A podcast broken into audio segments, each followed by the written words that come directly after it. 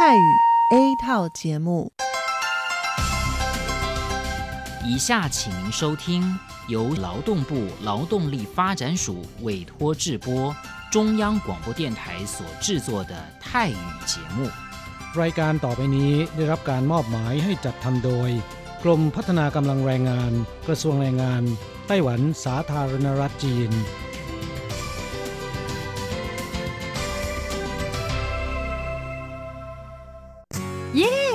เลิกงานแล้ว พวกเราไปคาราโอเกะกันเถอะฉันมีธุระ เธอไปกันเถอะเอ๊ะนานที่ปีหนจะนัดไปร้องเพลงกัน หรือว่าเธอมีนัดกับชายหนุ่มจ้าชายก็ดีนะสิ ฉันจะไปทำงานหาเงินต่างหาก จริงเหรอเลิกงานแล้วยังไปหาเงินได้อีกทำไมดีจัง ไปทำที่ไหนอะจริงสิ แถวนี้มีโรงงานหนึ่งช่วงนี้ต้องการคนงานชั่วคราว ช่วงวันหยุดฉันก็ไปทำงานพิเศษที่นั่นจะได้หาเงินเพิ่มขึ้นอีกหน่อย อยากจะซื้อคอมพิวเตอร์ให้ลูกชายที่เมืองไทยลำไพไม่ได้นะ กฎหมายไต้หวันกำหนดไว้ว่า พวกเราจะต้องทำงานให้เท่าแก่ที่ยื่นขออนุญาตนำเราเข้ามาทำงานในไต้หวันเท่านั้น การไปทำงานที่อื่น ถือว่าผิดกฎหมาย หากถูกจับได้จะถูกยกเลิกไปอนุญาตทำงาน ไม่เพียงถูกส่งกลับประเทศ ต่อไป ก็เข้ามาทำงานในไต้หวันไม่ได้อีกแล้วฮะรุนแรงขนาดนั้นเลยเหรอ จะถูกส่งกลับประเทศไม่สามารถมาทำงานไต้หวันได้อีก งั้นฉันก็ไม่มีทางหาเงินส่งลูกเรียนมหาวิทยาลัยนะสิงั้นก็แย่กว่าเดิมมาสิ ใช่แล้ว ในเมื่อเราเข้ามาทำงานในไต้หวันแล้ว ก็ควรต้องปฏิบัติตามกฎหมายไต้หวัน จึงจะมีโอกาสหาเงินส่งกลับไปช่วยเหลือครอบครัว ฉันว่าเธอไปร้องเพลงกับฉันดีกว่านะอืม ถูกอย่างที่เธอว่านั่นแหละ ฉันว่าฉันทำงานตามที่ระบุในสัญญาจ้างงานดีกว่า ไม่งั้นแทนที่จะหาเงินได้เยอะกว่าเดิม กลับถูกส่งตัวกลับประเทศซะนี่ ใช่แล้วทำงานอย่างถูกต้องตามกฎหมายดีกว่า ตอนนี้ไปร้องเพลงกับพวกเราได้หรือยังล่ะผู้ช่วยที่ดีของไต้หวันจูงมือกันก้าวไปข้างหน้า กรมพัฒนากำลังแรงงาน ร่วมฝ่าฟันไปพร้อมกับคุณ สนับสนุนโดยกรมพัฒนากำลังแรงงาน กระทรวงแรงงานไต้หวัน วันดี สัปดาห์ที่แล้วเธอไปไหนมาเหรอทำไมไม่เจอเลย ใช่ ฉันกลับเมืองไทยมา เพิ่งกลับมาเมื่อวานก่อนที่เอง แม่ดีจังเลย แต่ทำไมรีบกลับมาเร็วจังล่ะ ก็ต้องขอบคุณเท่าแก่ฉันละเท่าแก่ไปทำเรื่องให้ฉันเข้ามาทำงานไต้หวันอีกครั้ง โดยผ่านศูนย์บริการจ้างตรงของรัฐบาลไต้หวัน ฮะ การจ้างตรงคืออะไรเหรอทำยากไหม ไม่ยากเลย เท่าแก่บอกว่าสะดวกมาก แล้วก็ไม่ต้องผ่านบริษัทจัดหางาน ไม่เพียงประหยัดค่าในหน้าที่เมืองไทยนะทำให้ฉันเก็บเงินได้เพิ่มขึ้น ช่วยครอบครัวฉันมีชีวิตที่ดีขึ้นด้วย นอกจากนี้ฉันอยู่กับเท่าแก่มานาน คุ้นเคยกันดี การเดินเรื่องเข้ามาทำงานในไต้หวัน โดยวิธีการจ้างตรงเนี่ยยังทำให้ฉันได้ทำงานในสถานที่ที่คุ้นเคย ไม่ต้องเสียเวลาปรับตัวให้เข้ากับที่ทำงานใหม่ เท่าแก่ก็ไม่ต้องปวดหัว ว่าจะต้องเริ่มสอนคนใหม่ เป็นผลดีกับทุกฝ่ายเลยล่ะแม่ดีจริง ๆ ผมเองสัญญาก็ใกล้ครบแล้วนะเนี่ย ต้องรีบกลับไปบอกข่าวดีให้เท่าแก่รู้แล้วล่ะ จะได้ให้เท่าแก่ไปติดต่อที่ศูนย์บริการจ้างตรง เพื่อขอทำเรื่องให้ผมกลับมาทำงานไต้หวันใหม่ โดยวิธีจ้างตรงได้เลย แล้วก็จะต้องไปบอกข่าวนี้กับเพื่อนๆทุกคนให้ได้รู้กันด้วย ใช่ เรื่องดีๆ แบบนี้ต้องบอกต่อ จะได้ไปใช้บริการกันเยอะๆ ผู้ช่วยที่ดีของไต้หวันจูงมือกันก้าวไปข้างหน้า กรมพัฒนากำลังแรงงาน ร่วมฝ่าฟันไปพร้อมกับคุณ สนับสนุนโดยกรมพัฒนากำลังแรงงาน กระทรวงแรงงานไต้หวัน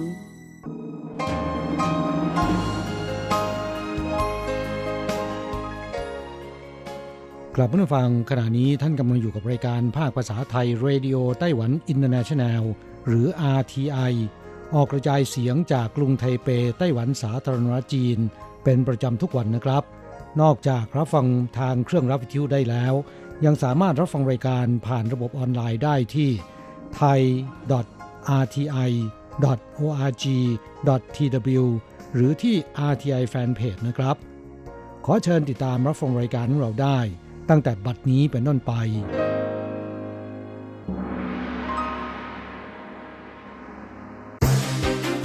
ลำดับแรกขอเชิญติดตามรับฟัง ข่าวประจำวัน สวัสดีค่ะ คุณผู้ฟังที่เคารพ ช่วงของข่าวประจำวันจากรายการ Radio Taiwan International ประจำวันพุทธที่ 27 กุมภาพันธ์ พุทธศักราช 2562 สำหรับข่าวไต้หวันมีดิฉันการจยากริชยาคมเป็นผู้รายงานค่ะ หัวข้อข่าวมีดังนี้ ผู้นำไต้หวันย้ำรัฐบาลจะเดินหน้าภารกิจ การเปลี่ยนผ่านความเป็นธรรมโดยไม่หยุดยัง้ง คนแรกในเอเชีย ช่างภาพไต้หวันคว้าแชมป์ประกวดภาพถ่ายใต้น้ำระดับโลก กระทรวงยุติธรรมไต้หวันเตรียมแก้กฎหมาย เพิ่มโทษคดีเมาแล้วขับ ชนคนตายซ้ำ โทษสูงสุดประหารชีวิต กระทรวงมหาดไทยเตรียมแผนรองรับกฎหมายสมรสคู่รักเพศเดียวกัน บัตรประชาชนบุตรบุญธรรมระบุพ่อแม่อย่างไร ไต้หวันพบผู้ป่วยไข้เลือดออกปีนี้สูงสุดในรอบ 10 ปี ส่วนใหญ่รับเชื้อมาจากเอเชียตะวันออกเฉียงใต้ เตรียมเฮ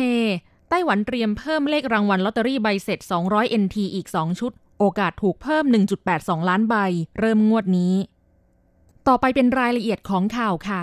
เมื่อวันที่ 27 กุมภาพันธ์ ประธานาธิบดีไช่อิงเหวินผู้นำไต้หวันสาธารณรัฐจีน ให้การต้อนรับคณะทายาทของนักโทษการเมืองจากเหตุการณ์ 28 กุมภาพันธ์ในต่างประเทศที่มาเข้าเยี่ยมคารวะ ผู้นำไต้หวันกล่าวว่า เหตุการณ์ 28 กุมภาพันธ์ปีนี้ครบรอบ 72 ปีแล้ว เป็นระยะเวลายาวนาน โดยมีช่วงเวลาหนึ่งที่ไม่สามารถเอ่ยถึงเรื่องนี้ได้ทำให้ไม่สามารถค้นหาข้อเท็จจริงในประวัติศาสตร์ได้ หลังจากที่เกิดความเป็นประชาธิปไตยในไต้หวัน รัฐบาลจึงเริ่มยอมรับผิด ขอโทษ สร้างอนุสรณ์เพื่อรำลึกถึงผู้เคราะห์ร้ายในเหตุการณ์ มีการตรวจสอบข้อเท็จจริงในประวัติศาสตร์ และเยียวยาความเสียหาย พยายามกอบกู้ชื่อเสียงของผู้เคราะห์ร้ายขึ้นมา ตนเข้าใจดีว่าการสืบสาะค้นหาข้อเท็จจริง และเรียกร้องความยุติธรรมนั้นไม่มีจุดสิ้นสุด รัฐบาลมีหน้าที่ต้องทำให้มากขึ้นสำหรับภารกิจการเปลี่ยนผ่านความเป็นธรรมในช่วงสองปีมานี้ รัฐบาลมีความพยายามตั้งใจที่จะเดินหน้าและสามารถก้าวหน้าไปได้ ผลงานที่เป็นรูปธรรม เช่นการออกกฎหมายเปลี่ยนผ่านความเป็นธรรม การจัดตั้งคณะกรรมการเปลี่ยนผ่านความเป็นธรรม การก่อตั้งพิพิธภัณฑ์สิทธิมนุษยชนแห่งชาติเป็นต้น รัฐบาลจะเดินหน้าภารกิจนี้ต่อไปอย่างไม่หยุดยัง้ง ในอนาคตจะเสริมสร้างความร่วมมือกับทุกองค์กร เพื่อร่วมกันเปลี่ยนผ่านความเป็นธรรมให้สำเร็จ ข่าวต่อไป อูหยงเซิน ช่างภาพชาวไต้หวันวัย 43 ปี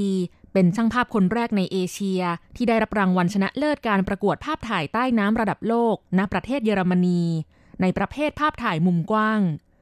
ภาพถ่ายของเขาที่ได้รับรางวัลเป็นการถ่ายภาพใต้น้ำลึกที่มีอุณหภูมิเพียง 6 องศาเซลเซียส เขาต้องใช้ความพยายามอย่างยากลำบากเป็นเวลานานถึง 6 วัน ในการรอถ่ายภาพปลาแซลมอนว่ายทวนน้ำ โดยแบกอุปกรณ์ถ่ายภาพที่มีน้ำหนักมากถึง 25 กิโลกรัม ภายใต้อุณหภูมิน้ำที่หนาวเหน็บ ทั้งถูกกระแสน้ำพัด และเกิดบาดแผลฟกช้ำ อูหยงเซินจบการศึกษาระดับปริญญาตรีสาขาวิศวกรรมเครื่องกล ไม่เคยเข้าคอร์สเรียนการถ่ายภาพมาก่อน เขาใช้วิธีการศึกษาด้วยตนเอง โดยมีความรักในการถ่ายภาพ และยืนหยัดที่จะทำงานนี้ จนในที่สุดก็ประสบความสำเร็จในวันนี้ ได้รับรางวัลอันทรงเกียรติ ภาพถ่ายที่ได้รับรางวัลของเขา ถ่ายที่แม่น้ำอดัม ในนครแวนคูเวอร์แคนาดาเมื่อปีที่แล้ว นอกจากนี้เขายังได้ถ่ายภาพที่เกือบต้องแลกด้วยชีวิต คือการถ่ายภาพจระเข้อ้าปาก อูยงเซินกล่าวว่า ถึงแม้การเป็นช่างภาพจะหารายได้เลี้ยงชีพได้ค่อนข้างยาก แต่ด้วยใจรักและยืนหยัดในอุดมการณ์แม้จะลำบาก แต่ในที่สุดก็ได้รับผลสำเร็จที่งดงาม ข่าวต่อไป เมื่อวันที่ 27 กุมภาพันธ์ กระทรวงยุติธรรมไต้หวันสาธารณรัฐจีน ประกาศแผนนโยบายเพิ่มอัตราโทษสถานหนักคดีเมาแล้วขับ หากผู้ขับขี่เมาแล้วขับกระทำความผิดซ้ำ แก้กฎหมายใหม่ เป็นจำคุกตั้งแต่ 10 ปีขึ้นไป หรือมีโทษสูงสุดประหารชีวิต ส่วนโทษยึดทรัพย์ยานพาหนะที่ใช้กระทำผิด แก้กฎหมายเป็นให้ยึดทรัพย์ ไม่ว่ายานพาหนะนั้นจะเป็นของผู้กระทำผิดเมาแล้วขับหรือไม่ก็ตาม นายชัยชิงเสียง รัฐมนตรีว่าการกระทรวงยุติธรรม และนายหวังจุนลี่ อธิบดีฝ่ายอายการ เข้าร่วมงานเลี้ยงน้ำชาระหว่างกระทรวงยุติธรรมกับสื่อมวลชน โดยนายหวังจุนลี่ อธิบายแผนนโยบายเพิ่มโทษคดีเมาแล้วขับดังกล่าว ต่อผู้สื่อข่าวแบบสรุปสั้นๆ ข่าวต่อไป หลังจากสภาบริหารผ่านร่างกฎหมายว่าด้วยการปฏิบัติตามคำวินิจฉัย ฉบับที่ 748 ของศาลฎีกา ซึ่งอนุญาตให้คู่รักเพศเดียวกันที่มีอายุ 18 ปีบริบูรณ์ขึ้นไปสมรสได้ และกระบวนการขั้นถัดไป คือส่งให้สภานิติบัญญัติผ่านการพิจารณาเพื่อออกกฎหมายนั้น ในการประชุมสภานิติบัญญัติเมื่อวันที่ 27 กุมภาพันธ์ นายสีอี้เหริน สสพักก๊กมินตั๋งได้ตั้งกระทู้ถามนายสีกัวยง รัฐมนตรีว่าการกระทรวงมหาดไทยไต้หวันสาธารณรัฐจีน เรื่องหากกฎหมายการสมรสของคู่รักเพศเดียวกันผ่านสภานิติบัญญัติแล้ว หลังจากนั้นด้านหลังบัตรประจำตัวประชาชน จะระบุข้อความช่องคู่สมรส และบิดามารดาว่าอย่างไร กระทรวงมหาดไทยมีมาตรการรองรับหรือยัง นายสีกัวยงตอบว่า ขณะนี้มีความคิดเห็นที่หลากหลาย บางคนต้องการให้ช่องคู่สมรสเป็นไปตามเดิม หากคู่สมรสเป็นชายกับชาย บนบัตรประจำตัวประชาชนของบุตรบุญธรรม จะระบุช่องบิดาและพ่อบุญธรรม หากคู่สมรสเป็นหญิงกับหญิง บนบัตรประจำตัวประชาชนของบุตรบุญธรรม จะระบุช่องมารดาและแม่บุญธรรม คนส่วนมากเห็นด้วยกับแนวความคิดนี้ กระทรวงมหาดไทยกำลังเตรียมการ โดยติดตั้งระบบคอมพิวเตอร์ใหม่เพื่อรองรับ หลังจากกฎหมายบังคับใช้จะสามารถดำเนินการได้ทันที กฎหมายบัญญัติอย่างไร กระทรวงมหาดไทยจะมีมาตรการรองรับตามนั้นสำหรับบัตรประจำตัวประชาชนอิเล็กทรอนิกส์รูปแบบใหม่ รัฐมนตรีว่าการกระทรวงมหาดไทยผู้นี้ระบุว่า ปีนี้กำลังวางแผนมาตรการที่เกี่ยวข้อง ปีหน้าเริ่มให้เปลี่ยนบัตร พื่อมีให้ประชาชนเกิดความสับสน ขณะนี้การใช้งานสามารถผนวกรวมกับใบรับรองดิจิตอลยังไม่ผนวกรวมกับบัตรประกันสุขภาพแห่งชาติ ในอนาคตหากได้รับความยินยอมจากผู้ถือบัตร ก็จะสามารถผนวกรวมในบัตรประจำตัวประชาชนแบบใหม่ได้ ข่าวต่อไป กรมควบคุมโรคกระทรวงสาธารณสุขและสวัสดิการไต้หวันสาธารณรัฐจีน เปิดเผยสถิติผู้ป่วยโรคไข้เลือดออกเดงกีในไต้หวัน ปีนี้นับตั้งแต่วันที่ 1 มกราคม ถึง 25 กุมภาพันธ์ 2562 รวมทั้งสิ้น 66 ราย ในจำนวนนี้มีผู้ที่ติดเชื้อมาจากต่างประเทศ 65 ราย สถิติสูงที่สุดในรอบ 10 ปี ส่วนใหญ่ติดเชื้อมาจากเวียดนาม อินโดนีเซีย และฟิลิปปินส์เป็นหลัก ในปีนี้ที่ฟิลิปปินส์มีผู้ติดเชื้อรวมเกือบ 18,000 ราย อินโดนีเซียรวมเกือบ 23,000 ราย ส่วนสิงคโปร์ เวียดนาม มาเลเซีย ไทย จีนแผ่นดินใหญ่ กัมพูชา และลาว ในปีนี้มีจำนวนผู้ป่วยเพิ่มขึ้นจากปีที่แล้วในช่วงเวลาเดียวกันมากกว่า2เท่า นายหลัวอีจิน รองอธิบดีกรมควบคุมโรคระบุว่า ขณะนี้ได้จัดให้ประเทศกัมพูชา อินโดนีเซีย ลาว มาเลเซีย พม่า ฟิลิปปินส์ สิงคโปร์ ไทย เวียดนาม และศรีลังกา อยู่ในพื้นที่การเตือนภัยโรคไข้เลือดออกเดงกีระบาดจากการเดินทาง ในระดับหนึ่งคือจับตา ขอเตือนให้ประชาชนที่ต้องเดินทางไปยังพื้นที่ดังกล่าว สวมเสื้อแขนยาว กางเกงขายาว ฉีดพ่นสเปรย์ยากันยุง บริเวณผิวหนังที่อยู่ภายนอกเสื้อผ้า อาศัยในสถานที่ที่มีประตูและหน้าต่างมุงลวด หากเดินทางกลับมาจากต่างประเทศแล้วมีไข้ ปวดศีรษะ ปวดกระบอกตา ปวดกล้ามเนื้อ มีจุดหรือผื่นแดงขึ้นตามร่างกายและอื่นๆ ให้รีบพบแพทย์โดยเร็ว และแจ้งประวัติการเดินทางด้วย ข่าวต่อไป กระทรวงการคลังไต้หวันสาธารณรัฐจีนเปิดเผยว่า ทางกระทรวงมีรายได้จากการจัดเก็บภาษีเพิ่มขึ้นทำให้งบประมาณสำหรับเงินรางวัลลอตเตอรี่ใบเสร็จเพิ่มขึ้นด้วย ดังนั้นการออกรางวัลตั้งแต่งวดเดือนมกราคมถึงกุมภาพันธ์ 2562 ซึ่งจะออกรางวัลในวันที่ 25 มีนาคมนี้ รางวัลที่ 6 มูลค่า 200 เหรียญไต้หวัน จะเพิ่มเลขรางวัลอีก 2 ชุด นอกจากนี้เพื่อเป็นการสนับสนุนให้ประชาชน เลือกรับใบเสร็จอิเล็กทรอนิกส์ในระบบคลาวด์คาดว่าช่วงครึ่งปีหลัง จะมีการเพิ่มเลขรางวัลสำหรับใบเสร็จประเภทนี้ด้วย สำหรับการออกเลขรางวัลลอตเตอรี่ใบเสร็จแต่ละงวด มีการออกเลขรางวัลใหญ่พิเศษ 1 ชุด มูลค่า 10 ล้านเหรียญไต้หวัน เลขรางวัลพิเศษ 1 ชุด มูลค่า 2 ล้านเหรียญไต้หวัน เลขรางวัลที่ 1จำนวน 3 ชุด มูลค่า2แสนเหรียญไต้หวัน และรางวัลเลขท้าย 3-7 ตัว ที่ตรงกับเลขรางวัลที่ 1 มูลค่า 200ถึง40,000เหรียญไต้หวัน กระทรวงการคลังระบุว่า การออกเลขรางวัล 200 เหรียญไต้หวันเพิ่มอีก 1 ชุด เท่ากับเพิ่มโอกาสในการถูกรางวัล 913,000 ใบ หากเพิ่มเลขรางวัลอีก 2 ชุด เท่ากับเพิ่มโอกาสในการถูกรางวัล 1,826,000 ใบ อัตราการถูกรางวัลจากเดิมที่มีโอกาสถูก 3 ต่อ 1,000 จะเพิ่มขึ้นเป็น 5 ต่อ 1,000 ปัจจุบันนี้ใบเสร็จอิเล็กทรอนิกส์ในระบบคลาวด์มีการออกเลขรางวัลมูลค่า 1 ล้านเหรียญจำนวน 15 ชุด และเลขรางวัลมูลค่า 2,000 เหรียญ15,000 ชุด กระทรวงการคลังระบุว่า เนื่องจากเงินรางวัลค่อนข้างสูง อัตราการถูกรางวัลจึงค่อนข้างต่ำ กระทรวงการคลังคาดว่าช่วงครึ่งปีหลัง จะมีการเพิ่มรางวัลเล็ก เพื่อดึงดูดให้ประชาชน เลือกรับใบเสร็จอิเล็กทรอนิกส์จัดเก็บในระบบคลาวมากยิ่งขึ้น ซึ่งจะมีประโยชน์ในการช่วยลดการใช้ทรัพยากรกระดาษลง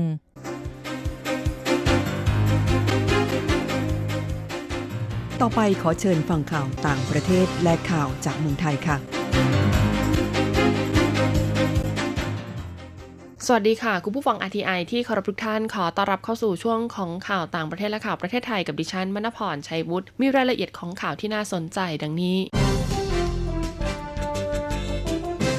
ฝรั่งเศสออสเตรเลียนะคะหนุนแผนกองกำลังรักษาสันติภาพในซีเรีย รัฐมนตรีว่าการกระทรวงการต่างประเทศของฝรั่งเศสและออสเตรเลียค่ะ ประสานเสียงสนับสนุนแผนการของสหรัฐ ในการจัดตั้งกองกำลังรักษาสันติภาพที่สหรัฐจะเป็นแกนนำนะคะในซีเรียนายฌองอีฟเลอดริยองนะคะรัฐมนตรีว่าการกระทรวงต่างประเทศของฝรั่งเศส และนางมาริสเพย์นค่ะรัฐมนตรีว่าการกระทรวงต่างประเทศของออสเตรเลีย ได้แถลงข่าวร่วมกันนะคะที่กรุงปารีสประเทศฝรั่งเศส ก่อนหน้านี้นะคะประธานาธิบดีโดนัลด์ทรัมป์ผู้นำสหรัฐก็เคยประกาศไปแล้วค่ะว่ากองทัพทหารสหรัฐทั้งหมดจะถอนกำลังจากซีเรีย แต่ได้เปลี่ยนแปลงคำสั่งไปเรียบร้อยแล้วนะคะ เนื่องจากมีเสียงวิจารณ์จำนวนมาก ทหารอเมริกันราว 200 นายค่ะยังคงประจำการอยู่ต่อไปโดยไม่มีกำหนดนะคะ เพื่อรักษาสันติภาพร่วมกับหุ้นส่วนในซีเรีย และเพื่อป้องกันไม่ให้กลุ่มรัฐอิสลาม IS กลับมา เจ้าหน้าที่สหรัฐนะคะ กล่าวว่ากองทหารอเมริกันจำนวนหนึ่ง จะยังคงประจำการในจุดสำคัญค่ะบริเวณเขตปลอดภัย ตามแนวชายแดนซีเรียตุรกีนะคะ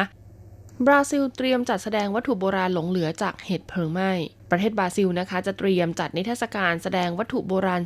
283 ชิ้นค่ะ ที่หลงเหลือจากเหตุเพลิงไหม้พิพิธภัณฑ์สถานแห่งชาติในนครริโอเดจาเนโรนะคะ เมื่อวันที่ 2 กันยายนปีที่แล้ว โดยพบวัตถุโบราณนะคะ 103 ชิ้น ในซากอาคารพิพิธภัณฑ์ที่ถูกเพลิงไหม้ การจัดแสดงวัตถุโบราณนี้นะคะ จะมีขึ้นตั้งแต่วันพรุ่งนี้เป็นต้นไปค่ะ ที่ศูนย์วัฒนธรรมธนาคารแห่งบราซิล แม้จะเกิดเหตุการณ์ผ่านมาแล้วกว่า 5 เดือนนะคะ แต่ขั้นตอนการฟื้นฟูก็ยังเป็นไปอย่างเชื่องช้ามาก เนื่องจากต้องใช้ความระมัดระวังในการกู้คืนวัตถุโบราณ จากซากอาคารพิพิธภัณฑ์สถานแห่งชาติบราซิล ซึ่งเป็นสถานที่เก็บรักษานะคะวัตถุโบราณในภูมิภาคลาตินอเมริกาจำนวนมากที่สุดถึง 20 ล้านชิ้นต่อไปเป็นข่าวจากประเทศไทยค่ะ กระทรวงสาธารณาสุขแนะระวังโรคไข้หวัดและอุจจาระร่วงในช่วงหน้าร้อนนายแพทย์สุขุมการจนพิมายนะคะปลัดกระทรวงสาธารณาสุขได้ให้สัมภาษณ์ว่า ขณะนี้ประเทศไทยค่ะเข้าสู่ฤดูร้อนแล้วนะคะ เชื้อโรคต่างๆเนี่ยจึงจะเจริญเติบโตได้ดีในสภาพอากาศร้อน กระทรวงสาธารณาสุขนะคะ จึงขอแนะนำเคล็ดลับป้องกันการเจ็บป่วยแบบง่าย ๆ ค่ะ ด้วยการหมั่นล้างมือนะคะ ทั้งก่อนปรุงอาหารก่อนรับประทานอาหาร และหลังเข้าห้องน้ำทุกครั้ง เนื่องจากมือเป็นอวัยวะสำคัญนะคะ ในการนำเชื้อโรคเข้าสู่ร่างกายทั้งทางปาก จมูก ผิวหนัง เป็นสาเหตุให้เจ็บป่วยด้วยโรคที่พบบ่อย ซึ่งก็คืออุจจาระร่วงนะคะ ไข้หวัดและก็ไข้หวัดใหญ่ จากข้อมูลของสำนักระบาดวิทยากรมควบคุมโรคนะคะ พบว่าในช่วงฤดูร้อนเดือนมีนาคมถึงพฤษภาคมปีที่ผ่านมาค่ะ พบผู้ป่วยไข้หวัดใหญ่นะคะ 25,482 ราย ส่วนใหญ่เป็นกลุ่มวัยทำงานค่ะ แล้วก็มีโรคอุจจาระร่วงนะคะ 39,505 ราย ส่วนใหญ่เป็นกลุ่มเด็กอายุต่ำกว่า 10 ปี ทั้งนี้นะคะ จึงขอให้ประชาชนให้ความสำคัญกับการล้างมือให้สะอาด โดยเฉพาะในเด็กเล็กนะคะ ที่มักจะชอบหยิบจับสิ่งของใส่เข้าไปในปาก ผู้ปกครองเนี่ยต้องใส่ใจดูแลเป็นพิเศษ รักษาสุขภาพให้แข็งแรง รับประทานอาหารให้ครบ 5 หมู่นะคะ ซึ่งต้องเป็นอาหารที่ปรุงสุกใหม่ ออกกำลังกายสม่ำเสมอ นอนหลับพักผ่อนให้เพียงพอ ผู้ที่มีไข้ไอจามนะคะ ขอให้ลดการแพร่กระจายเชื้อ ด้วยการหยุดพักผ่อนอยู่ที่บ้าน หยุดออกไปทำกิจกรรมในที่ที่มีผู้คนพลุกพล่านนะคะ แล้วก็ควรสวมหน้ากากอนามัยทุกครั้ง ส่วนผู้ป่วยโรคอุจจาระร่วงค่ะ ไม่ควรทานยาที่ทำให้หยุดถ่ายนะคะ แต่ควรดื่มเครื่องดื่มจำพวกสารละลายน้ำตาลเกลือแร่ หากอาการไม่ดีขึ้นก็ให้รีบไปพบแพทย์ทันทีทททร่วมมือ Grab Taxi พัฒนาข้อมูลการท่องเที่ยว นายยุทธศักดิ์สุภพรนะคะผู้ว่าการการท่องเที่ยวแห่งประเทศไทยหรือททท ลงนามในข้อตกลงความร่วมมือกับบริษัทแก๊ปแท็กซี่ประเทศไทยจำกัด เพื่อสนับสนุนการพัฒนาและจัดการนะคะทำระบบจัดเก็บข้อมูลขนาดใหญ่หรือ Big Data ขับเคลื่อนการบริหารจัดการข้อมูลอัจฉริยะด้านการท่องเที่ยวของประเทศไทยอย่างเป็นรูปธรรม ภายใต้โครงการ Tourism Smart Data The Time is Now ซึ่งถือเป็นการตอบรับนโยบาย Thailand 4.0 ของรัฐบาล ในการนำเทคโนโลยีและก็ข้อมูลนะคะของทั้งภาครัฐและภาคเอกชน มาใช้ประโยชน์ในการขับเคลื่อนอนพัฒนา ฐานข้อมูลรองรับทำการตลาดด้านการท่องเที่ยว และนำมาใช้ในการกำหนดยุทธศาสตร์สร้างกลยุทธ์นะคะผลักดันอุตสาหกรรมการท่องเที่ยวของประเทศให้มีประสิทธิภาพมากขึ้น นายสิริปากรเชี่ยวสมุทรนะคะ รองผู้ว่าการดิจิทัล วิจัยและพัฒนาของทททกล่าวว่า เป้าหมายสำคัญก็คือการดึงดูดนักท่องเที่ยวในกลุ่มเดิมค่ะ ให้เดินทางกลับมาเที่ยวซ้ำนะคะ และก็ขยายฐานข้อมูลลูกค้านักท่องเที่ยวกลุ่มใหม่ รวมถึงการกระจายรายได้จากการท่องเที่ยวนะคะ ของเมืองหลักไปยังเมืองรอง และนำเสนอแหล่งท่องเที่ยวใหม่ต่อไปเป็นการรายงานอัตราแลกเปลี่ยนค่ะ ประจำวันพุธที่ 27 กุมภาพันธ์พุทธศักราช 2562 นะคะ อ้างอิงจากธนาคารกรุงเทพสาขาไทเป โอนเงิน 10,000 บาทใช้เงินเหรียญไต้หวัน 10,60 เหรียญ แลกซื้อเงินสด 10,000 บาทใช้เงินเหรียญไต้หวัน 1380 เหรียญสำหรับการแลกซื้อเงินดอลลาร์สหรัฐ 1 ดอลลาร์สหรัฐใช้เงินเหรียญไต้หวัน 31.030 เหรียญจบการรายงานข่าว สวัสดีค่ะ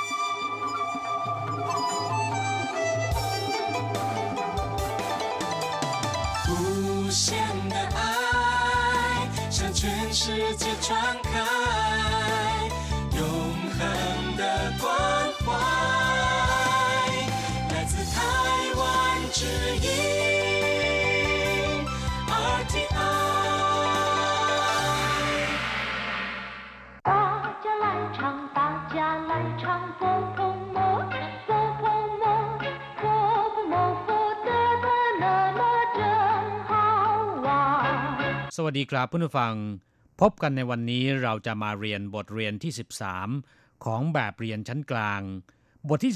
13อยู่เทียนเฟินมีพรสวรรค์ ในบทนี้นะครับเราจะมาเรียนรู้คำสนทนาเกี่ยวกับการยกยอสรรเสริญคนอื่นว่า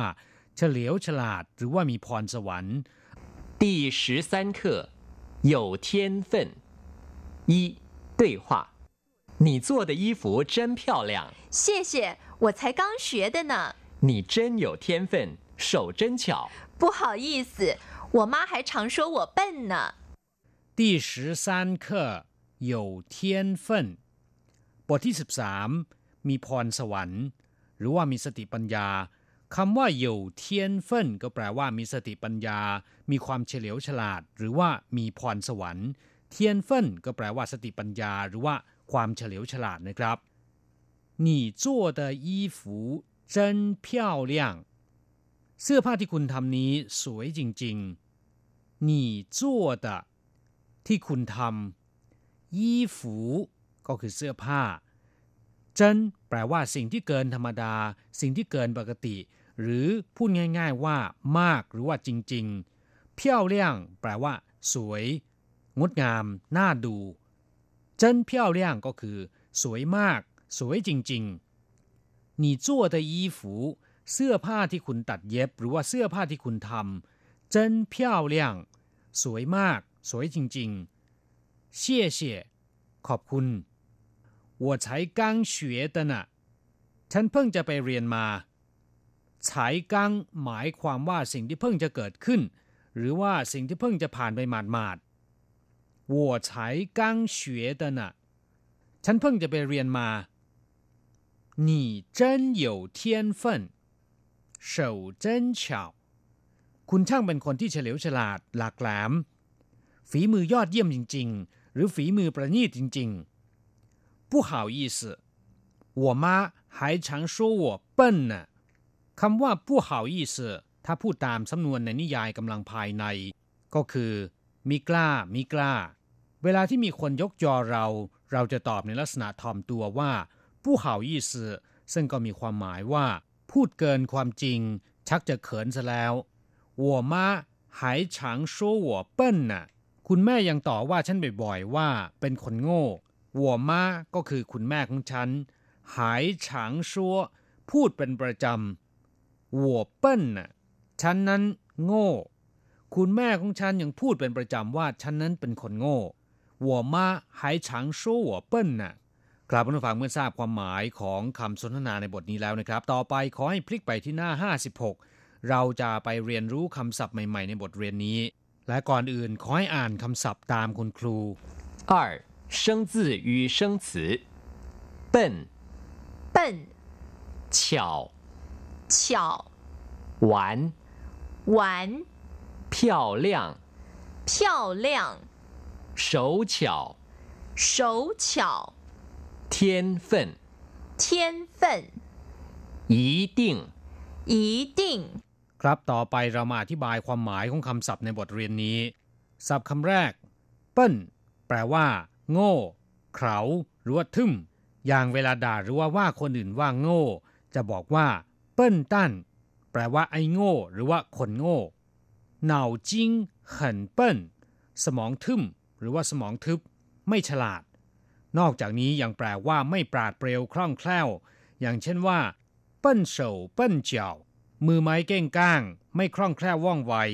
ส่วนคำว่าเปิ้นจงก็แปลว่าหนัก เทอะทะ หรือว่าใหญ่เก้งก้างนะครับศัพท์คำที่สองเฉาแปลว่าเฉลียวฉลาด เฉียบแหลม หลักแหลม หรือประณีตยอดเยี่ยมล้ำเลิศ ตรงข้ามกับคำว่า เปิ้นที่แปลว่าโง่ อย่างเช่นว่า เฉาเมี่ยวเดจี้ฮว่าแผนการที่ฉลาดล้ำเลิศเฉาเมี่ยวเดเฉากงฝีมือที่ประณีต ยอดเยี่ยม นอกจากนี้ยังแปลว่าบังเอิญหรือว่าประจวบเหมาะ อย่างเช่นว่าเฉาเหอแปลว่าบังเอิญ พอดีหรือว่าประจวบเหมาะ เช่นหลายเต๋อเจิ้นเฉามาได้พอดีทีเดียว一出门就碰到你真巧เดินออกประตูก็พบคุณ ช่างเป็นการประจวบเหมาะอะไรอย่างนี้ นอกจากมีความหมายในทางที่ดีแล้วนะครับคำว่าเฉายังมีความหมายในทางลบอีกด้วย อย่างเช่นว่า花言巧语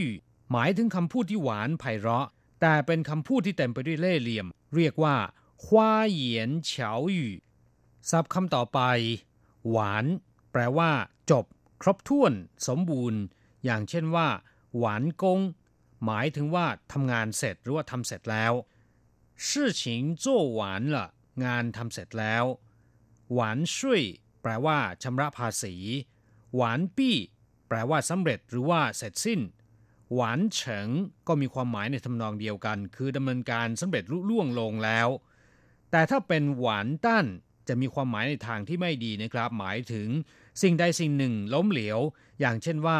เจ้าช่าเขอหวานตั้นละคราวนี้เสียหมดเลย หรือว่าคราวนี้ล้มเหลวหมดเลย ส่วนคำว่าเพี้ยวเลี่ยงแปลว่าสวย งดงาม น่าดู อย่างเช่นว่า这位小姐真漂亮สุภาพสตรีคนนี้ หรือถ้าจะพูดเป็นภาษาลูกทุ่งหน่อยก็คือ สาวคนนี้สวยจริงๆ长得漂亮แปลว่ารูปร่างหน้าตาสวย衣服漂亮เสื้อผ้าสวยมาก事情办得漂亮หมายความว่าเรื่องราวทำได้เด่นมาก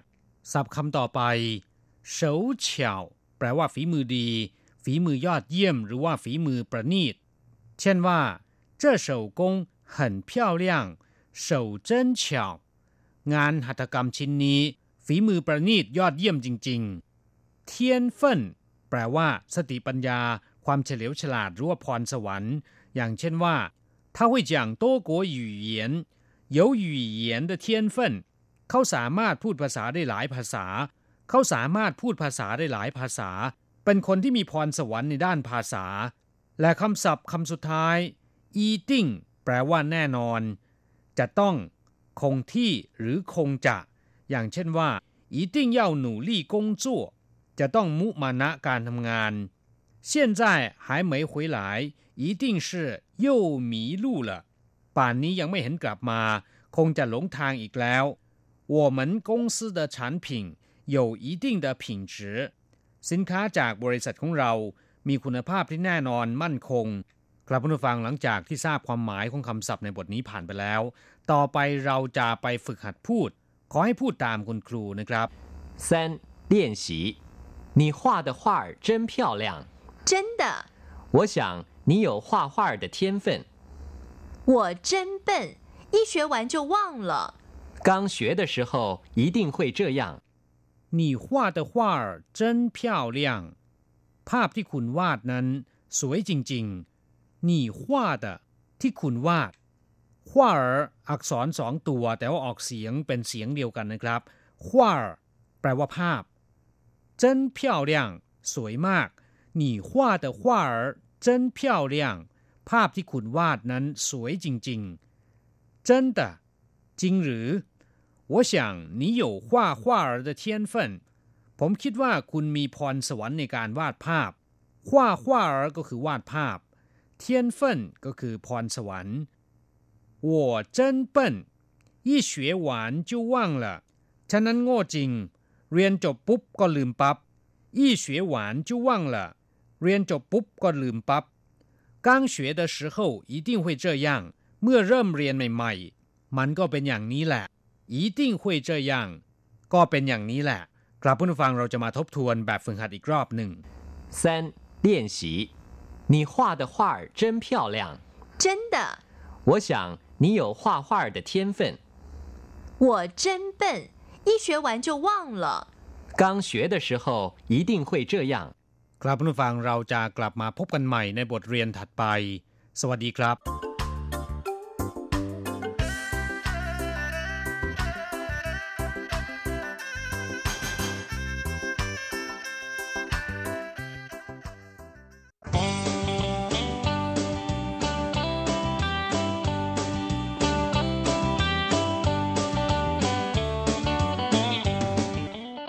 ณผู้ฟังขณะนี้ท่านกำลังอยู่กับรายการภาคภาษาไทย RTI เอเชียสัมพันธ์ลำดับต่อไปขอเชิญท่านมาร่วมให้กำลังใจแด่เพื่อนแรงงานไทยที่ประสบปัญหาและความเดือดร้อน ในช่วงไขปัญหาแรงงาน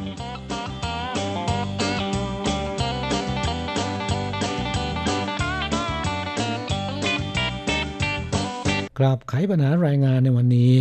เรามีปัญหาของผู้ฟังที่ถามเข้าสู่รายการมาตอบออกอากาศนะครับแต่ก่อนจะตอบปัญหาของเพื่อนผู้ฟัง มีข่าวดีๆนำมาเล่าสู่กันฟัง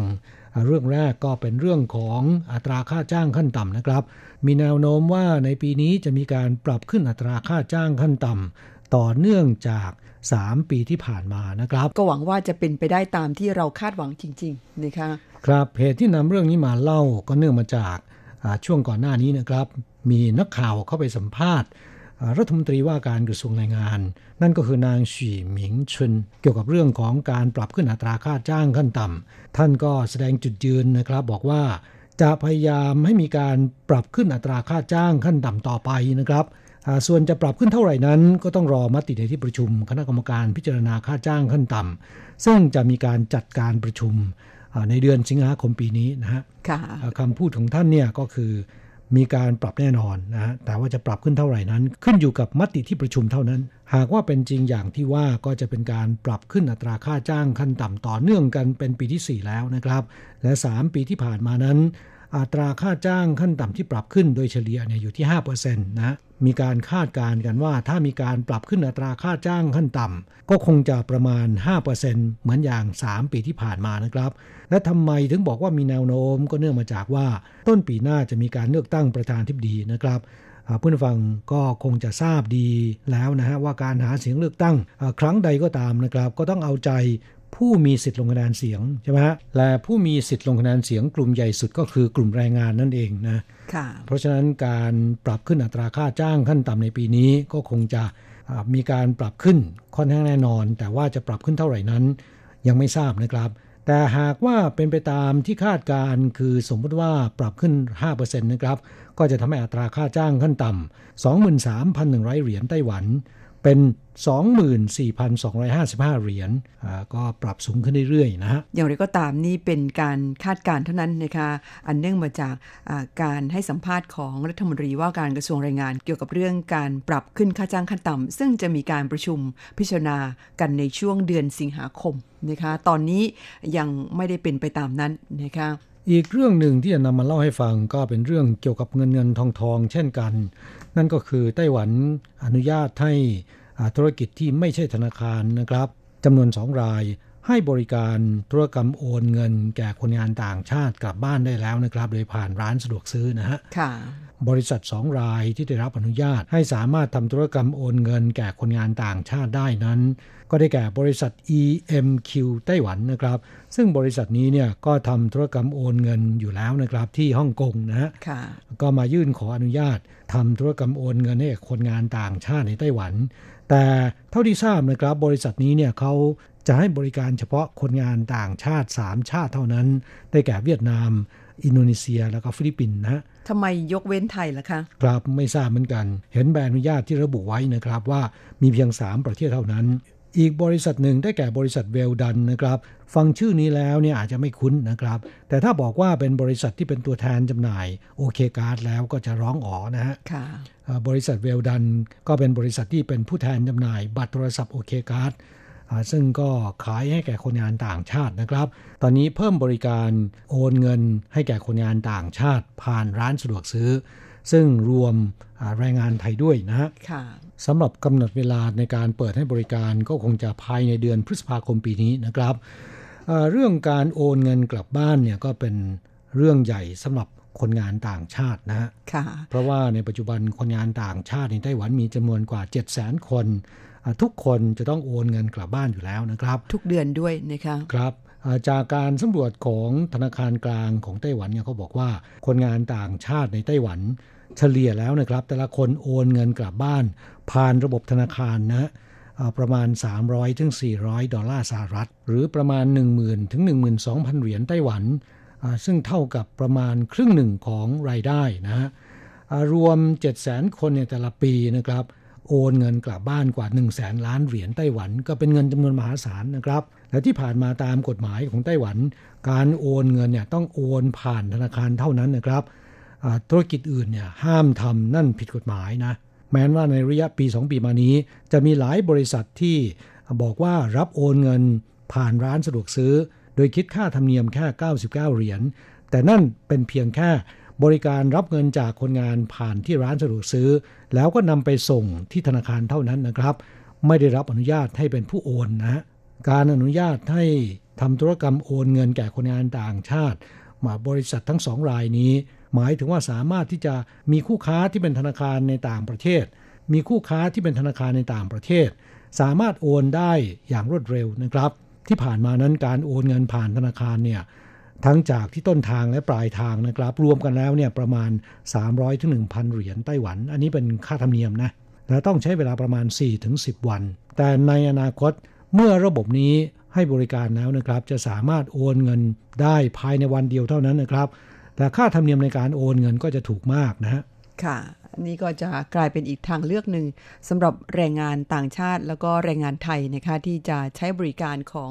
การโอนเงินที่ถูกต้องตามกฎหมาย สะดวกกว่าการไปโอนที่ธนาคารนะคะที่สำคัญก็คือปลอดภัย ค่าโอนถูกกว่า แล้วก็ได้รับในเวลาอันรวดเร็ว แตกต่างจากในปัจจุบันที่ถ้าเป็นการโอนแบบใต้ดิน หรือโอนแบบไม่ค่อยถูกต้องตามกฎหมาย ก็จะโอนได้ในราคาถูกแล้วก็เร็วเหมือนกัน เพียงแต่ว่ายังมีความเสี่ยงอยู่นะคะครับอย่างไรก็ตามการโอนเงินในปัจจุบันไม่ว่าจะผ่านช่องทางไหนก็ตามนะครับ แม้นจะเป็นพวกร้านอาหารพวกนี้ก็ตาม เราไม่สามารถโอนได้ตลอด 24 ชั่วโมงนะฮะค่ะในอนาคตเนี่ยสามารถโอนได้ตลอด 24 ชั่วโมง ยิ่งสะดวกไปใหญ่นะคะครับไม่เว้นวันหยุดนะครับ ก็เลยทำให้ปัญหาการโอนเงินของคนงานเนี่ยได้รับการแก้ไขดีขึ้น แล้วก็คนงานน่าจะสบายใจขึ้นด้วยนะคะเพราะว่านี่เป็นอ่าสิ่งที่ต้องทำกันเป็นประจำทุกเดือนนะคะ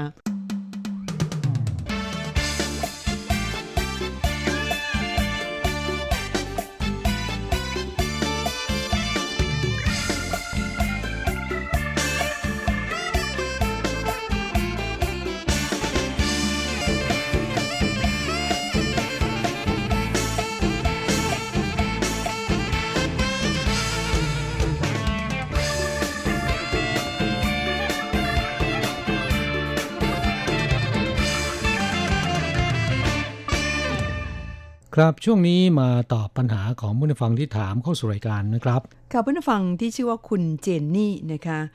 ถามเข้าสู่รายการมาว่า สอบถามหน่อยค่ะ คือเกิดเรื่องหนูขับมอเตอร์ไซค์แล้วไปชนคนแก่ที่ขี่มอเตอร์ไซค์มาเหมือนกัน แล้วพอตำรวจมาถ่ายรูปเขาก็หาว่าเราขับกินเลนไปทางเขาบอกว่าพอดีทางเป็นทางสวนเลนแคบมาก เป็นเส้นทางบนเขา ทางโค้งเกิดชนกัน แล้วหนูก็รีบมาดูคนเจ็บ คือเขากลับมาจากเก็บหมาก มีไม้ยาวๆ ที่ไว้สำหรับเกี่ยวหมาก แถมยังมีมีดสำหรับเกี่ยวหมากติดมาด้วย แล้วก็ไม่ได้ใส่หมวกกันน็อกเขาจึงมีแผลที่หัวคิ้ว เนื่องจากกระแทกที่หมวกกันน็อกของหนู ระหว่างที่หนูใช้ทิชชู่เช็ดแผลให้เขาก็มีรถเก๋งขับมาขอทางเพื่อจะผ่าน แล้วก็มีคนขยับรถของหนูไปด้านข้าง รถของหนูมีรอยชนจากด้านข้าง แล้วรถของฝ่ายตรงข้ามล้มตรงเลนของเขาพอดีทำให้ตำรวจบอกว่าหนูขับกินเลน คือทางมันแคบมากเลยค่ะ ถ้าตำรวจบอกว่าหนูเป็นคนผิด หนูต้องชดเชยให้กับเขาใช่ไหมคะ แล้วก็ถามเรื่องทำใบขับขี่หน่อยค่ะ ถ้าจะไปสอบ แต่หนูไม่เป็นภาษาจีน ครับการขับขี่รถมอเตอร์ไซค์ในไต้หวันต้องมีใบขับขี่นะครับ อย่าคิดว่าคงไม่เป็นไร ระยะทางสั้น ๆ หรืออยู่บนป่าบนเขา อาจจะไม่มีปัญหานะครับ วันดีคืนดีเกิดมีปัญหาแล้วจะยุ่งนะฮะค่ะแม้นเราจะถูกเข้าชน แต่ถ้าหากว่าเราขับรถโดยไม่มีใบขับขี่เนี่ยผิดเต็มที่แล้วนะฮะค่ะ ซึ่งในกรณีของผู้ฟังท่านนี้เนี่ย อันดับแรกก็ต้องเสียค่าปรับในฐานะที่ไม่มีใบขับขี่ซะก่อนนะคะครับส่วนเรื่องที่ถามว่าใครผิดใครถูกนั้นคงต้องดูกันที่หลักฐานนะคะ ถ้าหากว่าแถวๆนั้นเนี่ยมีกล้องวงจรปิดเนี่ยก็สามารถที่จะขอตรวจเช็คดูได้นะคะว่าใครผิดใครถูก ซึ่งส่วนนั้นเนี่ยทางการตำรวจเนี่ยเขาจะมีการไปอ่าค้นหาหลักฐานนะคะ แต่ถ้าหากว่าคุณผิดเนี่ยคุณก็ต้องจ่ายเงินชดเชยให้เขาบวกกับเสียค่าปรับ เรื่องไม่มีใบขับขี่ด้วยนะคะครับแม้นว่าเราจะเป็นฝ่ายถูก แต่ว่าอ่าฝ่ายตรงข้ามเนี่ยเขาบาดเจ็บนะฮะค่ะและเป็นคนแก่ด้วย เพราะฉะนั้นเนี่ยอ่าควรที่จะออกค่ารักษาพยาบาล ควรที่จะรับผิดชอบค่ารักษาพยาบาลนะครับอ่า ถ้าเป็นเช่นนั้นการเจรจาประนีประนอมเนี่ยมันก็จะทำได้ง่ายขึ้น ไม่ต้องขึ้นโรงขึ้นศาลในส่วนของใบขับขี่ที่คุณบอกว่าไม่มีแล้วไปขี่มอเตอร์ไซค์เนี่ยกรณีที่ไม่มีใบขับขี่นี้ค่อนข้างแพงทีเดียวนะคะคือ 6,000 ถึง 12,000 เหรียญนะคะครับเริ่มต้นที่ 6,000 เหรียญโดยกำหนดให้ไปชำระเงิน ภายในกี่วันตามที่กำหนดไว้นะครับค่ะหากว่าเลยกำหนดนี้ไม่ไปจ่าย ก็ต้องจ่ายอีกอัตราหนึ่งนะครับ ก็คือ 12,000นะฮะค่ะซึ่งวิธีการปรับของไต้หวันเนี่ยค่อนข้างดีนะครับ เป็นการบังคับไปในตัวอืมนะครัคะบถ้าหากว่าคุณไม่ไปจ่าย ในอัตราเริ่มต้นก็ต้องจ่ายอัตราสูง ส่วนที่คุณบอกว่าอยากจะไปเอ่อทำใบขับขี่ แต่ต้องสอบซะก่อนแล้วตัวเองเนี่ยก็ไม่รู้ภาษาจีนนะคะอันนี้ขอเรียนให้ทราบว่า เดี๋ยวนี้เนี่ยกองทะเบียนยานยนต์ของไต้หวันนั้นก็มีข้อสอบเป็นภาษาต่างชาตินะคะกราบผู้ฟังท่านนี้ไม่ทราบว่ามาตั้งรกรากอยู่ที่ไหนนะครับ น่าจะอยู่แถวๆภาคกลางนะค่ะอ่าก็แนะนำว่า ในเมืองที่คุณอาศัยอยู่ ลองไปสอบถามกองทะเบียนยานยนต์ประจำเมืองนั้นๆ ซึ่งเขาจะมีบริการอ่าผู้ตั้งถิ่นฐานใหม่โดยเฉพาะนะครับ คุณก็บอกว่าคุณเป็นคนไทย ต้องการจะสอบใบขับขี่เป็นภาษาไทย เขาก็จะชี้แนะว่าควรจะดาวน์โหลด หรือว่า ดูข้อสอบจากที่ไหนนะครับ มีฉบับภาษาไทยให้สอบด้วยนะฮะค่ะ ควรที่จะต้องรีบไปสอบโดยด่วนเลยนะคะ ดูท่าทางแล้วคุณยังต้องใช้มอเตอร์ไซค์อีกนาน เพราะฉะนั้นควรจะสอบใบขับขี่ซะนะคะครับการสอบใบขับขี่ในไต้หวันนั้น ถ้าเป็นมอเตอร์ไซค์ที่มีขนาดซีซีไม่เกิน 50ซีซีนะครับ จะสอบเฉพาะข้อเขียนเท่านั้นนะครับค่ะแต่ถ้าเกินจากนั้นก็จะต้องมีการสอบภาคสนามด้วยนะฮะค่ะ ปัญหาการขี่มอเตอร์ไซค์แล้วไม่มีใบขับขี่นะคะรวมทั้งการขี่มอเตอร์ไซค์หรือขี่รถจักรยาน ขณะที่ดื่มแล้วขับเนี่ยพบมากในหมู่คนงานไทยนะคะกลายเป็นปัญหาใหญ่ของคนงานไทยนะครับอ่าจากสถิติของทางการตำรวจเนี่ยบอกว่าคนงานไทยที่ก่อคดีอาชญากรรมอ่าในข้อหาเป็นภัยต่อสาธารณะนะครับร้อยละ 70 มาจากดื่มแล้วขับ แล้วก็ไม่มีใบขับขี่นะค่ะ เพราะฉะนั้นก็ขอเตือนเพื่อนแรงงานไทยณที่นี้ด้วยนะครับว่า ไม่มีใบขับขี่ อย่าขี่รถจักรยานยนต์หรือว่ามอเตอร์ไซค์นะครับ แล้วก็ดื่มสุราหรือว่าดื่มเบียร์แล้วเนี่ยหลีกเลี่ยงปั่นจักรยานไฟฟ้า หรือขี่มอเตอร์ไซค์นะครับ เพราะค่าปรับนั้นสูงจนน่าตกใจนะครับ ตั้งแต่ 20,000ถึง90,000เหรียญนะค่ะนี่หมายถึงว่าดื่มแล้วขับเฉยๆนะครับ ไม่ได้ไปก่อเหตุไปชนใครเข้านะ ถ้าไปชนคนตายชนคนบาดเจ็บ เกิดอุบัติเหตุก็จะหนักกว่านี้ ทางที่ดีแล้วนะคะถ้าหากว่าดื่ม เครื่องดื่มที่มีแอลกอฮอล์เนี่ยไม่ควรที่จะขับขี่ยานพาหนะทุกชนิดนะคะเสียค่าปรับเนี่ยไม่เท่าไหร่นะครับ เพราะว่าเงินเป็นของนอกกายนะ แต่คนงานไทยจำนวนไม่น้อยทีเดียว เสียชีวิตเนื่องจากดื่มแล้วขับ ซึ่งอาจจะขับขี่รถมอเตอร์ไซค์ขี่จักรยานไฟฟ้า หรือปั่นจักรยานทั่วไปนะครับ ย้ำอีกครั้งหนึ่งว่าหากคุณดื่มสุราหรือเครื่องดื่มแอลกอฮอล์เนี่ยไม่ควรขับขี่ยานพาหนะนะคะมาดูคำถามของเพื่อนผู้ฟังท่านต่อไปกันคุณชามีลีนะคะบอกว่าขอสอบถามหน่อยครับ กรณีที่มาทำงานครบ 12 ปีแล้ว แต่อยู่เกินไป 3-4 เดือน จะขอเข้ามอบตัวแล้วทำเรื่องมาเลี้ยงหลาน ในไต้หวันอีกเพราะว่าลูกแต่งงานมา อยากมาเลี้ยงหลานไม่ได้มาทำงาน กรณีแบบนี้มาได้ไหมครับ ถ้ามาได้ต้องใช้เอกสารอะไรบ้างกำลังจะมอบตัวกลับประเทศพอดีครับ ครับใครที่อยู่เลยกำหนดนะครับ ช่วงนี้ก็เป็นโอกาสดีนะฮะแนะนำว่าควรจะเข้ามอบตัวต้องภายในวันที่ 30 มิถุนายนปีนี้นะครับ เพราะเป็นช่วงที่อาจจะเรียกได้ว่าเป็นโปรโมชั่นก็ได้นะครับ ทางการตำรวจตรวจคนเข้าเมือง เขาอนุญาตเป็นพิเศษ ตั้งแต่ต้นปีนี้เป็นต้นมา จนถึงวันที่ 30 มิถุนายนนี้ หากว่าใครเข้ามอบตัวในช่วงนี้นะครับ ก็จะได้รับการลดหย่อนผ่อนโทษ ซึ่งเดิมทีนะครับ ใครที่อยู่เลยกำหนดเกิน 3 เดือนขึ้นไปเนี่ยจะต้องเสียค่าปรับ10,000เหรียญไต้หวัน เขาก็จะลดให้เหลือแค่ 2,000 เหรียญไต้หวัน และตามกฎหมายจะถูกห้ามเข้าไต้หวัน เป็นเวลา 8 ปี แต่ถ้าหากว่าเข้ามอบตัวในช่วงนี้นะครับ หากหลบหนีหรือว่าอยู่เลยกำหนดไม่เกิน 3 ปี ก็จะได้รับการยกเว้นไม่มีการห้ามเข้าไต้หวันนะครับ หมายถึงว่าคุณเข้ามอบตัวแล้วเนี่ยก็ยังสามารถที่จะเข้าสู่ไต้หวันได้ตามปกติ ไม่มีประวัติในด้านนี้นะครับ แต่ถ้าว่าใครที่หลบหนีเกิน 3 ปีหรือว่าอยู่เลยกำหนดเกิน 3 ปี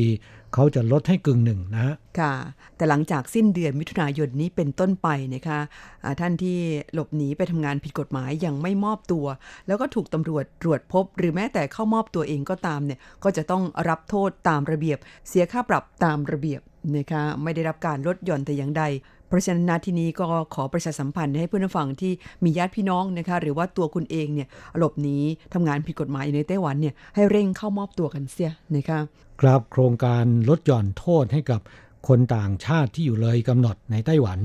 ซึ่งทางสำนักงงานตรวจคนเข้าเมือง เริ่มตั้งแต่วันที่ 1 มกราคมปีนี้เป็นต้นมาจนถึงวันที่ 30 มิถุนายนนะครับสำหรับเดือนแรกก็คือเดือนมกราคมที่ผ่านมานี้ เวลา1เดือนนะครับ หลังจากที่มีการดำเนินมาตรการนี้แล้วเนี่ยก็ปรากฏว่ามีคนต่างชาติที่อยู่เลยกำหนด ซึ่งในจำนวนนี้เนี่ยส่วนใหญ่ก็น่าจะเป็นคนงานต่างชาติที่หลบหนีในจ้าง กลายเป็นแรงงานผิดกฎหมายนะครับ แล้วก็มีอีกจำนวนหนึ่งก็เป็นคนต่างชาติที่เดินทางเข้าสู่ไต้หวัน โดยอาศัยวีซ่าท่องเที่ยว หรือถ้าเป็นคนไทยก็เป็นฟรีวีซ่านะครับค่ะอยู่ได้ 14 วัน แต่ว่าเลย 14 วันแล้วยังไม่กลับประเทศนะอยู่ต่อก็กลายเป็นอ่าผู้ที่อยู่เลยกำหนดนะครับ ปรากฏว่ามีคนต่างชาติเข้ามอบตัวในเดือนมกราคมที่ผ่านมานี้ 2,844 คน ในจำนวนนี้เป็นคนไทย 113 คน ซึ่งก็เป็นจำนวนไม่น้อยเหมือนกันนะครับ คนงานไทยที่หลบหนีไปทำงานผิดกฎหมายและยังไม่ถูกตรวจพบเนี่ยมีอยู่ประมาณ 800 กว่าคนเท่านั้นเองนะคะครับ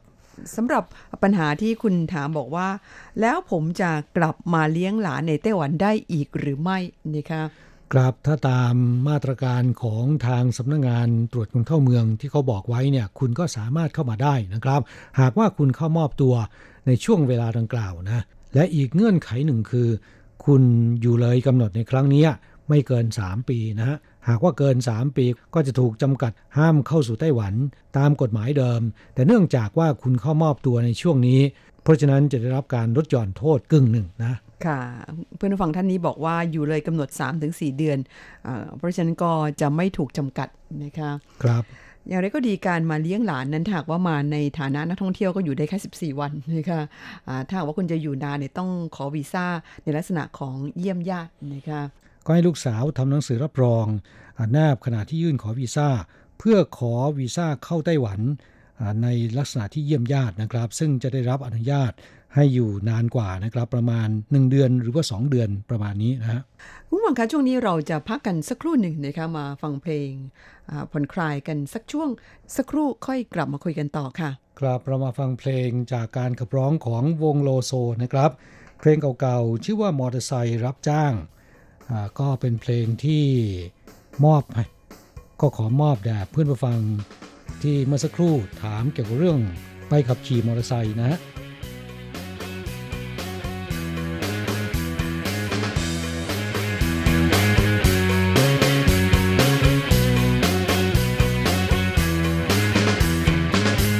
เช้าตื่นก็ต้องรีบไปปากซอยนั่งคอยว่าใครจะมาเรียกใช้ถึงสายก็คงต้องคอยต่อไป ทีเนาะน้ำมันมันก็แพงลดต้นคอรายได้ไม่ค่อยจะพอกับรายใช้ฟังเพลงก็มีแต่คนหลายใจ เมื่อไรจะสมหวังกัน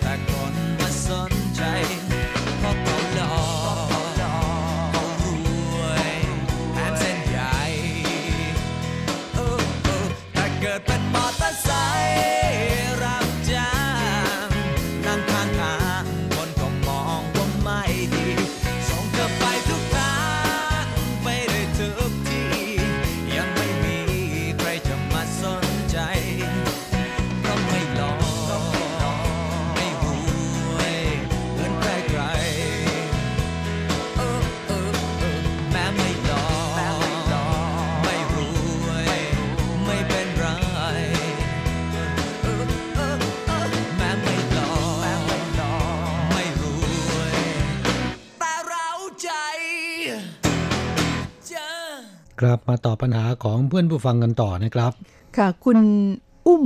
นิพาพรนะคะบอกว่ารบกวนสอบถามหน่อยค่ะ เกี่ยวกับเงินรางวัลที่ทางบริษัทแจกให้ในงานเลี้ยงต้องเสียภาษีด้วยหรือคะ แล้วที่เป็นคูปองของห้างร้านเนี่ยก็ต้องเสียด้วยหรือเปล่า ครับตามประมวลรัษฎากรของไต้หวันนะครับ เงินโบนัส หรือว่าเงินรางวัลที่ในายจ้างจ่ายให้นะครับ หากว่าไม่เกิน 2,000 เหรียญก็ไม่ต้องเสียภาษีนะครับ ค่ะ แต่ถ้าหากว่าเกิน 2,000 เหรียญขึ้นไป ต้องเสียภาษี 10%นะและส่วนมากเนี่ยบริษัทห้างร้านก็จะหักหน้าที่จ่ายด้วยนะคะครับโดยเฉพาะเงินรางวัลที่คุณบอกว่าแจกในงานเลี้ยงเนี่ยเอ่อถ้าหากว่าเกิน 2,000 ขึ้นไปเนี่ยก็จะหักหน้าที่จ่าย ส่วนรางวัลที่เป็นคูปองหรือว่าเป็นสินค้านะครับ ไม่ว่าจะเป็นเครื่องใช้ไฟฟ้าหรืออะไรก็ตามนะ ถ้ามีมูลค่าเกิน 13,340 เหรียญไต้หวัน ก็ต้องเสียภาษีนะครับ ค่ะ อันนี้เป็นระเบียบของเขานะคะ ไม่ทราบว่าเพื่อนผู้ฟังที่ถามข้อสู่รายการท่านนี้ได้รับรางวัลเท่าไหร่นะ ค่ะ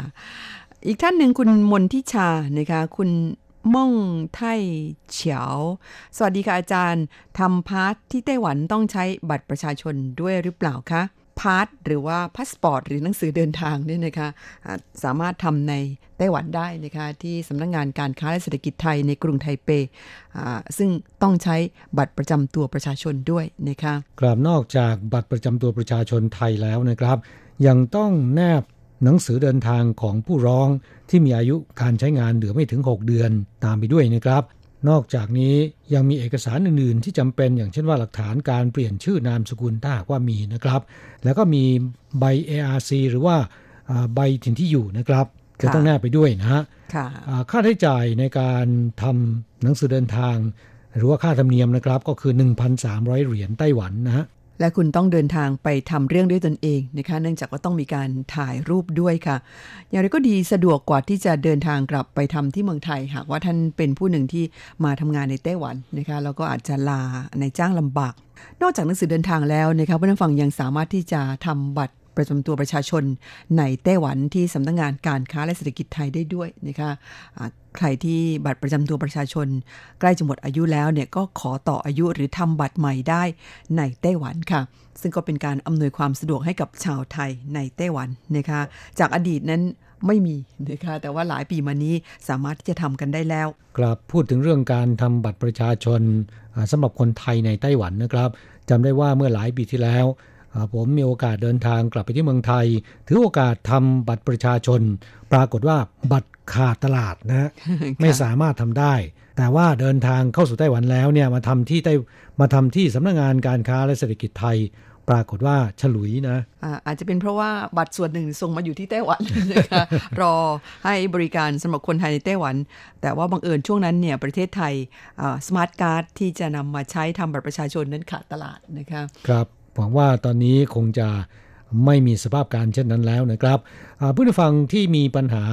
ไม่ว่าจะเป็นปัญหาด้านไหนก็ตามนะครับ สามารถถามเข้าสู่รายการได้นะค่ะอ่าสำหรับรายการของเราในวันนี้ก็นำเอาปัญหาของผู้ฟังหลายท่านมาตอบออกอากาศ นอกจากผู้ฟังเหล่านี้แล้วนะครับ คิดว่า หลาย ๆ ท่านก็คงจะมีปัญหาในทำนองเดียวกันนะ ค่ะ ซึ่งนำมาตอบออกอากาศแล้วก็เป็นประโยชน์ต่อท่านอื่น ๆ ด้วยนะคะ ยังมีปัญหาของผู้ฟังจำนวนหนึ่งที่ฝากข้อความทิ้งไว้ที่แฟนเพจนะคะ หรือว่า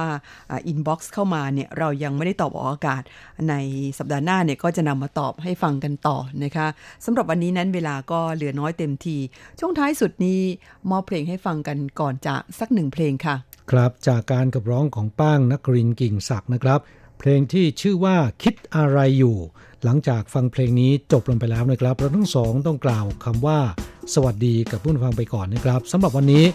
ลาไปก่อน สวัสดีครับ สวัสดีค่ะ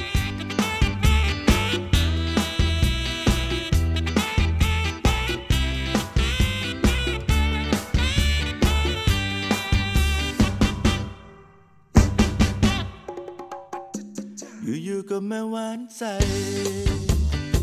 เอาอกเอาใจกับเธอ มาออดมาอ้อนอย่างนั้นฉันดูว่ามันยังไงยังไงอยู่นะ เปิดปากก็เห็นลิ้นไก่ ต้องการอะไรหรือเปล่า ทำเป็นมายิงมุกเก่า ฉันว่าฉันเก่า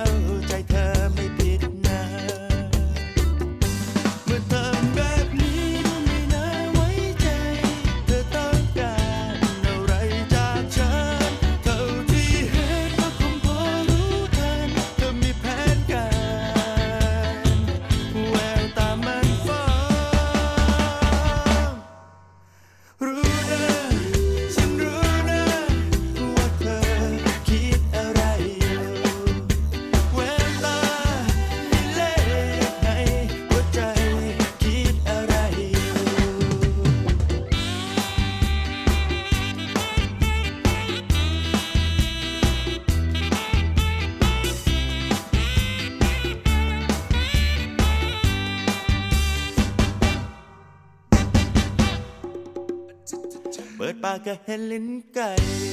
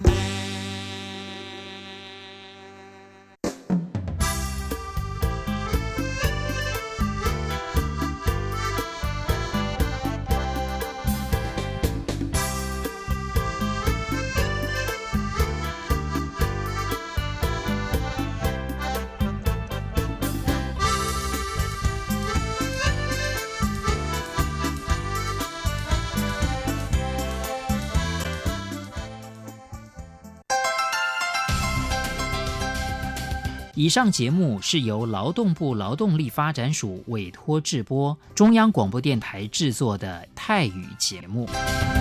ที่ท่านรับฟังจบลงไปแล้วนั้นเป็นรายการที่ได้รับมอบหมายให้จัดทำโดย กรมพัฒนากำลังแรงงาน กระทรวงแรงงาน ไต้หวันสาธารณรัฐจีน